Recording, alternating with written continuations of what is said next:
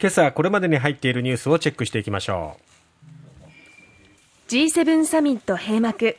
食糧危機対応に6100億円の拠出を表明。九州北部も梅雨明け。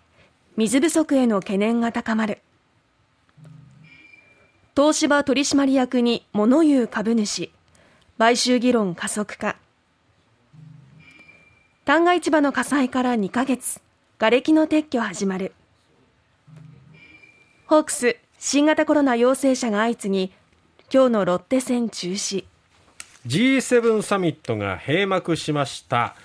えー、28日昼、ロシアによるウクライナ侵略で生じた世界的な食糧危機に対応する発展途上国支援などを盛り込んだ首脳声明を発表しまして閉幕しました。G7 各国で協議し途上国などに総額45億ドル日本円にしておよそ6100億円の支援を行うということです、はい。えー、この首脳声明ですけれどもロシアのウクライナ侵略を不法で不当な侵略戦争と非難しましてウクライナの港湾封鎖などで穀物輸送を阻むロシアに対しては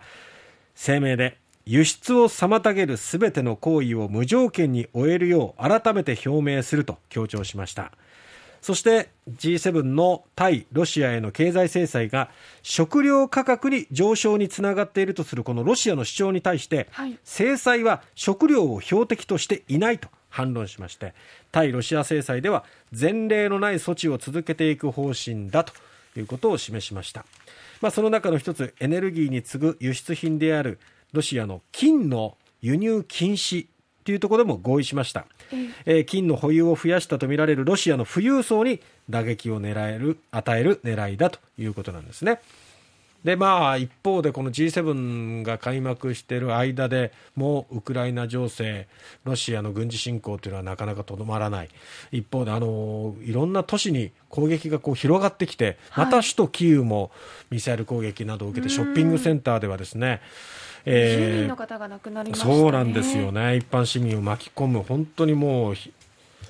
卑劣な行為が続いているわけなんですが、このやっぱり G7 としてもどこまでこう結束を維持できるのか、危機感を共有できるのかというところだと思うんですよね。はい、まあ経済制裁を加えることによって物価高が続いていって、まだ余裕のある先進国はいいですけども、まあ、途上国などからするとやっぱり食糧危機を抱えていてこういう問題が今東西に分かれるだけじゃなくってこの貧困というところでいうと南北に差ができ始めるというところもあるのでなのでそこからバランスが崩れていくとそのアフリカなどの、えー、貧困で困っている国々はロシアなどになびいていってしまう。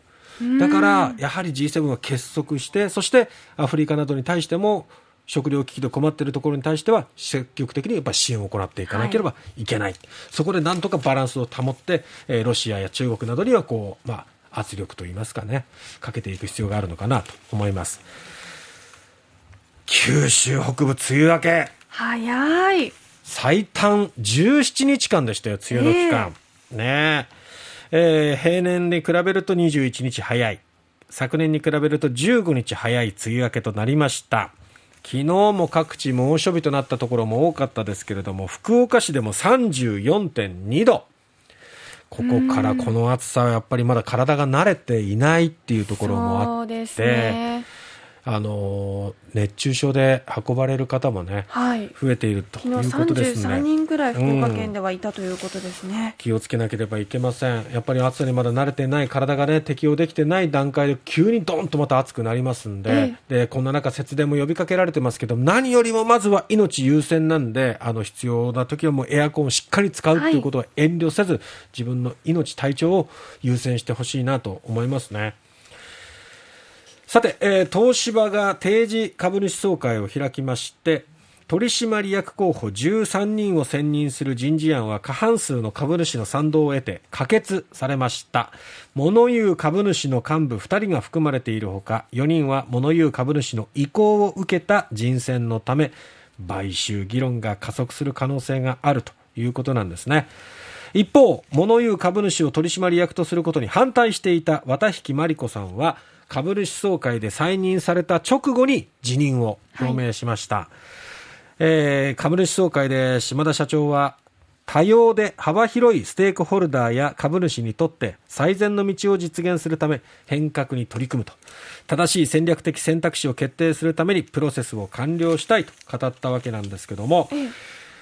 買収に向けて加速していくのかどうかそして非上場化っていうところに対していろいろ意見が分かれてるんですけども東芝の新体制が固まって今後は社外取締役で作る特別委員会で再建策の、えー、絞り込みに入るわけなんですが物言う株主が求めているこの非上場化実現には多数を占めるその他の株主の賛同が必要になりますんでまあ一筋縄ではいかないのかなと思います。